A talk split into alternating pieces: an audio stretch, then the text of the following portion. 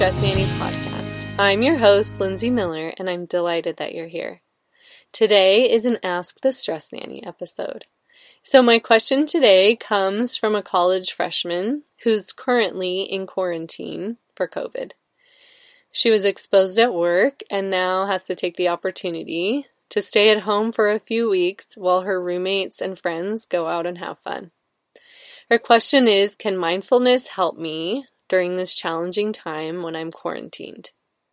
And the answer is yes. One of the things that's fantastic about mindfulness is that it allows us the space to process whatever is going on in our world.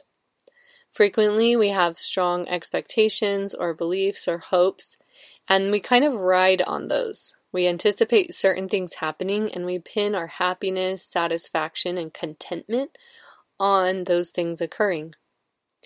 Mindfulness gives us the opportunity to step back, as it were, and to find contentment in ourselves regardless of what's going on around us.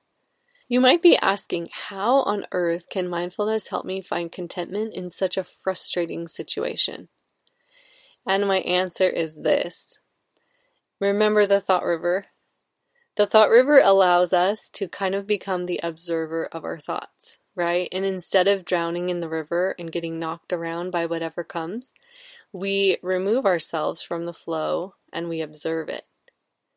You might consider this particular moment in your life to be akin to watching a good sitcom or your favorite show on Netflix. Replete with drama, twists and turns, love stories, illness, jealousy, frustration, angst. All those things are a part of this episode of your life. If you can begin to observe your thoughts, feelings, and emotions around these few weeks, or if we're in quarantine for longer during a shutdown for these months, if you can begin to observe it as you would watch a drama unfold on TV, sometimes that's enough to help you kind of step out of the river, stop getting buffeted by the thoughts and emotions, and begin to watch them. Admittedly, this process is easier when we already have a practice, like I mention almost every time we talk about this. But if you've never had a practice before and you can cultivate a mindfulness or meditation practice during a strenuous or stressful time, you frequently have a staying power around it that is really beautiful. The people that have been in my mindfulness class this year have heard me say over and over again that if you can learn to practice mindfulness in the current climate that we're in, then you will be able to practice mindfulness anytime, anywhere. So that's my first bit of advice is to use mindfulness to watch the drama of these weeks unfold and just allow yourself to be the observer of it without getting stuck, without getting awash in the emotions, and without getting yourself worked up in about something that you can't control. So frequently, the suffering that we face in our lives is not so much the actual experience as it is our judgment of the experience. I'm going to say that again.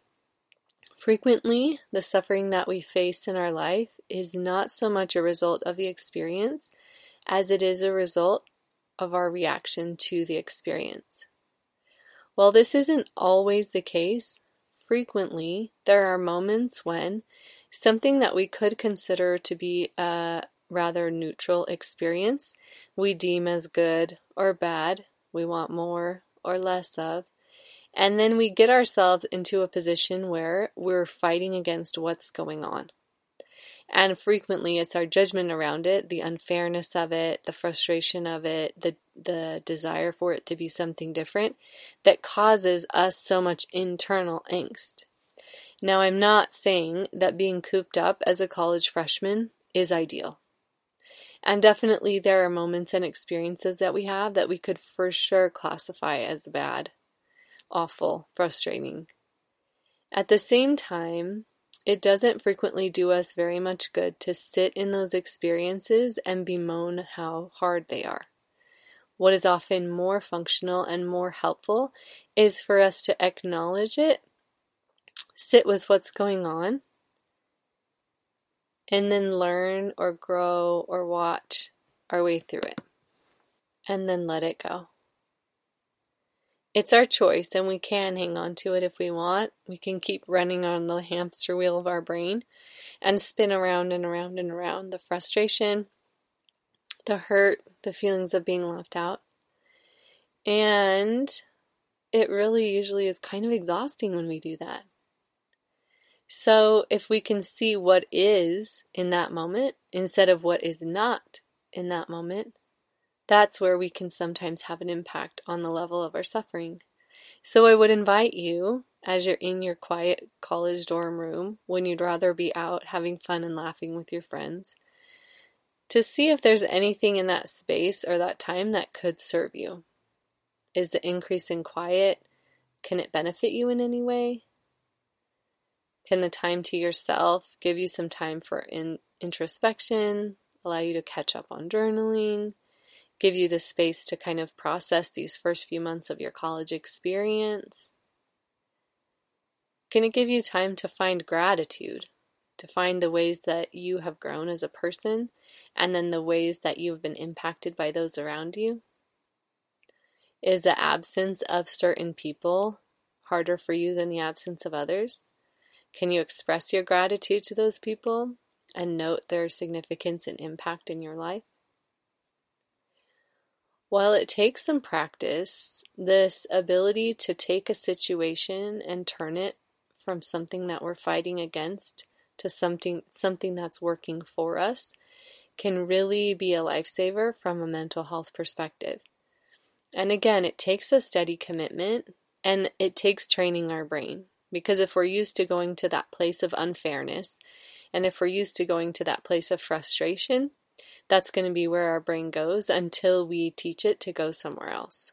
So while that type of thinking won't come naturally, having two weeks to practice it will be a great gift in terms of creating some new patterns and new ways of thinking. I invite you to look at it as an opportunity, acknowledging the frustration of it, and then letting that go, and opening yourself up to a space of curiosity around what the potential is in that moment. Hopefully that helps. Until next time.